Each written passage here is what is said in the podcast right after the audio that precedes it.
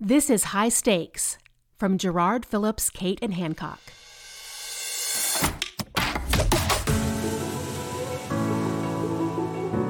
Well, welcome to High Stakes. I'm David Schifrin. As always, please be sure to subscribe to the podcast in Apple Podcasts or wherever it's most convenient for you. And today we are going to sort of overlay some of the legal and regulatory and communications issues that providers are facing right now when it comes to ramping up services that have been affected by the COVID 19 pandemic. And we've got two great people to lead us through that. Sandra DeMarco is a partner at McDermott Will and Emery up in their Chicago office. Sandy is an ICU nurse who moved into law and uh, specializes in healthcare transactions as well as a lot of strategy. And we've also got Lauren McConville, who's a partner here at Jarrard and the practice leader for our National Academic Health Systems Group. And so today we're talking about the reopening or the restart phase, whatever you want to call it in healthcare. Providers right now are under significant pressure, uh, certainly financially, and I, th- I, think in some cases, or a lot of cases, both kind of socially and politically, to bring mothballed services back online. So I'd, I'd love for uh, you both to set the stage, kind of talk about the potential risks that that pressure can bring, and uh, and, and so that we can then um, think about how providers can move quickly yet thoughtfully. So Lauren, uh, we'll go ahead and just start with you. Sure, David, thank you. You know, as I think about it, there are really three things that I'm watching my clients have to slow down and really concentrate on as they contemplate how do they restart services in a responsible way, both for their providers and for the communities that they serve.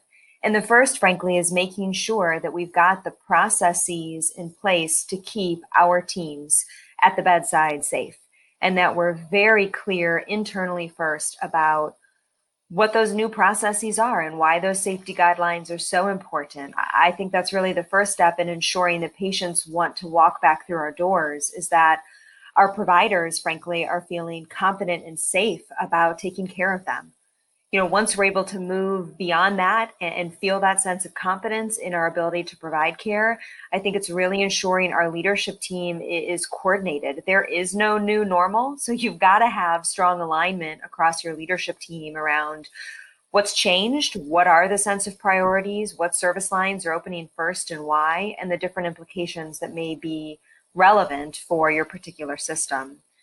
You know, you'll hear Sandy talk a lot about the particular regulatory concerns or additional risks to keep in mind. You know, one risk from our vantage point that we're very concerned about, frankly, is, is a reputational risk, which is, you know, if we as a system are ready to say, we're safe for patients, come on back and see us. There's a great reputational risk if we are not able to deliver that safe place for both those that work for us and those that choose to come see us. If a mistake is made, or if we've got an uptick in cases, you know, have we really thought through the impact there for our systems. Sandy, I'd love to hear your thoughts. You know, I know there are enterprise-wide ramifications as well as, you know, probably some increased liability things to consider. So I, would love to hear what what you're counseling others on. Thanks, Lauren. Yeah, this is an area that is truly untrodden ground for all of us, right? And your note about you know taking a step back and you know hitting, if not stop, because no one wants to stop, but pause so that you can be really contemplative about these things is incredibly important for all the reasons you outlined. And picking up on that reputational risk piece and the fact that this is really an enterprise wide decision for all these healthcare clients, one thing that I, I fear is going by the wayside while administrators and leadership and everyone and clinicians are pushing ahead and trying to do the right thing by patients, employees, and staff, is making sure that those enter- enterprise wide risks are really addressed and that your governance structure, your board of directors, your board of trustees is on board with your plan. This doesn't mean that the board needs to make the plan or even that they necessarily need to approve the plan, but they should know what the organization is getting into and what the plan is. Because if it goes incredibly well, that's great. They should know all about it. And if there are issues and hiccups, they should know about those in advance so that they're not surprised if suddenly there's a you know St. Elsewhere is in the news for whatever reason as in relation to their reopening. There should be buy-in and the clinical level incredibly important, the staff level to the extent you can get there with non-clinicians, and also with your governance structure, just to make sure that everyone is on the same page and aligned as they're moving ahead with this important process.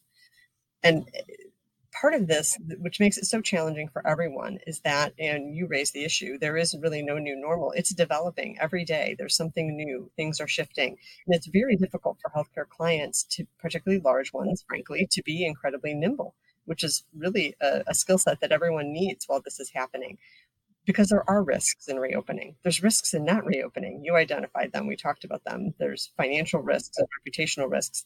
There's risk to doing it. Whether you do it or not, you're going to have issues. It's a matter of identifying those issues, being comfortable with them, and putting in place enough of a structure and guideposts so that everyone understands them and can try to mitigate them where you can. You know, Sandy, we couldn't agree more on the board side uh, for this reason as well we know our board members are going to get those questions. They're board members because they are influencers in our community. And so they have to understand our plan, frankly, so they can be our ambassadors and our supporters. So, you know, when they're asked by their neighbors, friends, and colleagues, would you take your parent or your child back to the hospital for whatever reason? We want them to be able to say yes and to be able to share why they they feel so supportive of the plan that a health system may have come up with. So I, uh, I just think that's so important to consider now. Right. And, and, it is very easy sometimes to look past the fact, and you as you said, the individuals on your governing board are there for a reason, usually, right? They're there because they have a level of expertise, they have outreach abilities. So it is also incredibly possible that those are folks that could help contribute to some of the planning. Again, not to bog down the process, there's no time for that, but just to recognize that there are these resources and they can serve um, you know, multiple purposes in trying to get this plan off the ground. So let's get into some specifics here and, and really dig into what the concerns are for providers and very practically how they can mitigate those risks as we were talking about, both from the, the legal side as well as the communication side, and just walk through the restart process, if you will. Sure. I mean, I think the baseline that we all need to start at and where all the healthcare clients are, are struggling a bit is looking at what can they do so there's so many sources of guidance and there's so much differentiation as between states and localities. And then overlying that are things like CMS and their guidance on procedures, different um, accrediting bodies, and then different associations, you know, as among surgeons and nursing groups and others. You know, there's many different perspectives. The main legal issue, of course, is making sure that within your state and locality, you're not going above and beyond what it is you're you're permitted to do. And from a healthcare system or hospital or other provider perspective, that's something if you're if it's not clear, because sometimes it honestly isn't, and there's some discretion in there, you're going to want to talk to your internal or outside counsel just to make sure you got it right before you go ahead and sort of let everyone get going. And that's a, a really important baseline. Uh, although it may seem sort of fuzzy, it's something that needs to be sorted out and that really sets your groundwork for what to do next phase one, we're going to look at our delayed procedures. Phase two, we're going to look at some other elective procedures, helps you set that up as well. And what ties back into that, once you know what you can do, is trying to recognize how you can do it. So, in order to do procedures, you don't just need a doctor and a nurse. You need a doctor, a nurse, a scheduler, a security guard. You need all the people that do the different parts of the work that lets healthcare operate. So that brings in the considerations on employee and patient logistics. And this is honestly, I think, far more challenging than letting physicians start to do procedures and making sure you have PPE. It, it's a matter of making sure that you can get staff in the door safely and you can get patients in the door safely and deal with all the logistics that go with that. Um, Lauren, as as you think about this in terms of the sort of what you can do and then how to do it, um, talk about very practically what that looks like from a communications perspective and what you need to be saying in terms of as you're thinking about restarting services and what to communicate, it's interesting. The message is significantly different than any message we would have counseled clients to share, both internally or externally. Now the message is in the weeds, the sausage making, the what is your sterilization policy? How are you altering the setup of your waiting room? How are you altering how you're scheduling? For consumers to feel comfortable coming back to healthcare, they've got to understand the changes you're making to do things differently. And your internal team, physicians, nurses, respiratory therapists, have got to understand how their roles are shifting to, to really provide care safely and to keep them safe. So you know, I think the message is two prong. It, it's both more detailed about those processes and procedures that that need to be implemented, and it's also one that that really says our first commitment is safety, safety for those who work for us, safety for those who choose to come through our doors. And so I, I do think that that is where we really need to see our clients focus while folks are still deciding whether or not to, to trust coming back for care. You know, I think we've just got to recognize the the real fear that's that's out there and how we can modify that fear or address that fear authentically. Because the answer is not to tell people, hey, it's safe, trust us, if it's not yet safe. And that's where, to Sandy's point, it really first comes back to at a local level in your county, what is the current scenario and what can your health system be doing that makes sense? That's great. Thanks, Lauren. And so you, you talked about messaging around things that we would never have really been asked before. What, what's what's your sterilization right. procedure? What does your waiting room look like?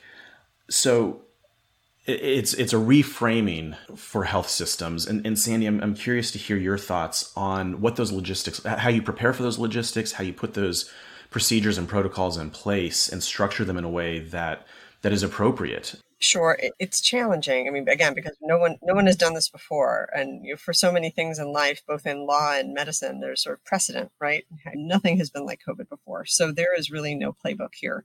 And what we're learning about the disease is shifting again almost every day. So, uh, you know, one of the things to take a step back is to look at, and this goes to what Lauren was saying, making sure that everyone's comfortable and to develop a process, not just something that you talk about, but something that's actually documented in some form or fashion with the recognition that it's going to shift and change.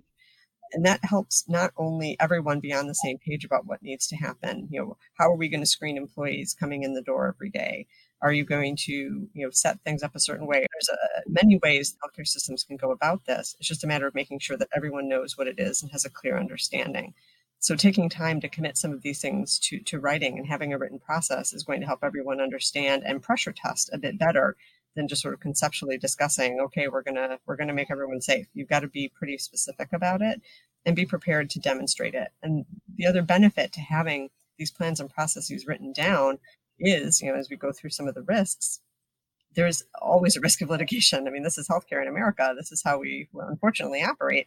But one of the things that is going to be asked is well what did you do and what was your process and how did you keep people safe and having these things written down and documented is going to be incredibly important. Thanks. And, and so, Lauren, um, Sandy's talking about taking, keeping good records and, and taking good notes so that you can go back if questions, when questions are asked, to say this is what we were thinking and this is how we were approaching things, which is incredibly valuable.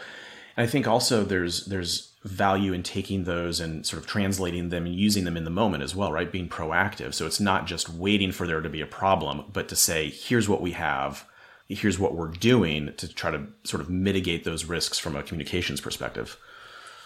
Yeah, you know, we're encouraging our clients to slow down and really articulate guiding principles that clarify, you know, how decision making is going to happen, you know, not only the the who's involved to your earlier question, David, but you know, what are the particular external data points we're using, whether it be, you know, the World Health Organization, the CDC, you know, county or state information that's provided you know just just literally how are decisions going to be made and what is important to us as a system whether that's grounded in our values or grounded in a religious commitment if it's a religious affiliated system that that guides some of that decision making because I think it is useful to have agreed to and articulated before you get to the really hard decisions about what comes next, especially, frankly, if we find ourselves in a situation where we've seen systems open a handful of service lines, we see a dramatic increase in cases, potentially a dramatic increase in hospitalizations, and we've got to begin to backstep or hit the pause button on the expansion of care. And so, again, I think articulating what those stage gates are going to be ahead of time uh, is important. Yeah, and I think that makes a lot of sense because really restarting and reopening, you know, as I've described it and talking with clients, it's really it's a ramp. It's not a cliff. I mean, it's not like suddenly you're blowing open the doors and you're going to be, you know, doing cos, you know, maybe cosmetic procedures. I mean, there's things that uh, are just logical not not to jump into until things uh, are up and running and you've got a process and you are sure that you've got uh, good controls in place and you're not seeing a big ramp up in you know infections and hospitalizations that are tied to your care. Those are the sorts of things that are incredibly important and again is really tempting because many clinicians that i've been on the phone with are gangbusters. They're ready to go, you know, not only for the financial reasons, but also they feel like they've been sitting aside while their patients need them and haven't been able to, to do the things their patients need. So it's really a matter of, you know, tapping on the brakes and just making sure that everyone acknowledges that, you know, this is what we've got to do.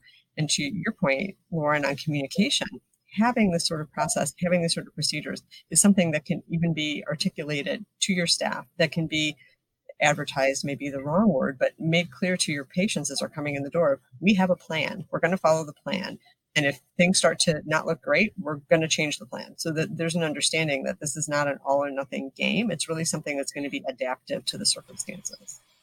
You know, Sandy, I couldn't agree more. And I think on the idea of being flexible, you know, it's, it's not only important to be flexible, but frankly, to, to communicate that flexibility. And so I, I'm thinking of of counseling clients on, on explaining why they've, they've chosen the service lines to open that they've chosen. So, for moving forward with cardiology, neurology, and cancer, it's because we believe helping patients with cancers and strokes and heart attacks is truly most pressing. It's where we can add the greatest value for long term health. Uh, and it's probably the, the right next thing to explore versus a, a cosmetic procedure, right? I don't know that we've seen a lot of clients come out of the gate, frankly, and say, "Let let me tell you about where we're starting to provide care again and why we think those that that element of care is so essential." Um, so I think that could be something interesting to think about in the weeks to come is helping our clients be more transparent about. Let me tell you about what what's available and why right now, you know, and the different measures we're using to evaluate what comes next agree and i think there's there's sort of two sides to that. There's sort of the public and staff facing side of you making sure everyone understands that this is a process. And then there's also you know looking at it with my lawyer hat on too to make sure that there's an acknowledgement and it may be something that's developed with counsel and maintained under privilege about here's what our thresholds are going to be. You know the sort of the the level of information that's appropriate to share publicly and with your staff. And we need to be fairly transparent on all these things.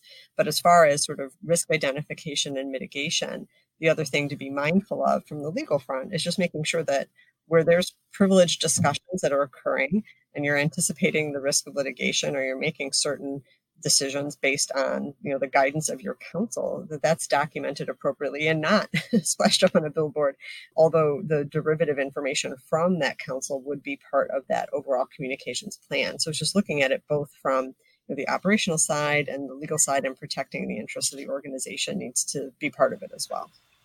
Well, thanks to both of you. I guess I have kind of one question to, to wrap us up and kind of pull all, try to pull all this together, and it's around uh, the term that we're all using, I don't know if anybody likes it, but the new normal, right? It's not going to go back to the way things were. Like life has changed, and that goes for our industry and it goes for society. And so, through all of this change, we've seen massive disruption over the space of 60 days. How do we counsel our clients and just think about continuing that change and, and not kind of slipping back to the way things were? Um, and taking advantage of the opportunities that we have in front of us? I mean, starting from a, a, sort of the legal risk lens, I think the the word I've been using in discussions with clients is vigilance, which sounds perhaps over the top, but I do think it's going to be very tempting for people, particularly with something that you can't see, like a an infection like COVID, to start to wonder if maybe the first few weeks of reopening go well, if they really need to be doing all this stuff and uh, you know, I've actually had a couple clients ask me, "Well, we're going to do A, B, and C. When can we stop?" And my answer is generally, I don't know that you can. And there may come a time, and maybe it's when there's a vaccine, or maybe it's when there's some other public health acknowledgement that this has faded away to a level that there can be some retrenchment. But until then, there needs to be a, a vigilant attention to making sure that the parts of your plan that you put in place for this new normal or the new abnormal, depending on your point of view, um, doesn't slip and go by the wayside. And that's something that's going to be a big internal process. And it's something that, you know, as this develops, there's going to be regulations that come up around it. And so there's going to be a forced compliance for some of this because, eh, you know, the law just hasn't kept up. We don't quite know where it's going to land. And that's something that everyone needs to keep in mind. You know, Sandy, I couldn't agree more with all of that. Honestly, the only other point I'd emphasize is where we can right now, I think providing a sense of comfort to team members and, and to physicians about what's not changing. You know, our commitment to communities our values, you know, the the want to serve our communities with excellence, to honor every voice.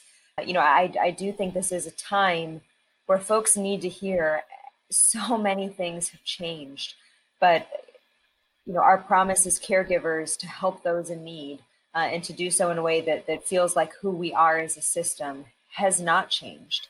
And so I, I, do think that's an important message as we're in these critical times, frankly, especially as these critical times continue far longer than anyone ever anticipated. There's just such a sense of utter exhaustion. I do think we've got to find the hope and the comfort that comes in connecting to the emotional reason why so many of our folks chose to go into healthcare instead of other industries to, to begin their career. Sandy covered all the great points on, on other things to consider. But, but I do think at, at this time, we don't want to lose track of, of why people literally chose to, to touch others in the first place. I agree. This is really an unprecedented time as far as the, the credibility of healthcare and the way that you know healthcare uh, providers, both the individual professionals and even the hospitals, that you know heroically stepped up to care for patients and to totally change the way they operate to do so. You know, I think building on that and interweaving you know, the, the regulatory and legal parts is what's going to be incredibly important. Well, it's great thoughts. Thank you so much uh, to both of you. And I think it's just a great place to uh, to wrap things up. So, Sandy DeMarco, thank you for your time. Everyone, definitely check out uh, MWE.com. All kinds of fantastic COVID and many other resources available on McDermott Will and Emery's uh, site, and you can learn more about Sandy and her background. And of course, Lauren, thank you for uh, putting all this together and um, jarrardinc.com for our materials. And we look forward to you know continuing the conversation kind of seeing how the restart goes and, and maybe touching base in a in a couple of months to see what we got right and what we need to be thinking about in the future. My pleasure david. Thank you. Sandy thanks for the partnership. We always really value working alongside mcdermott will and emery. No happy to do it and uh, it will definitely be interesting to see where this goes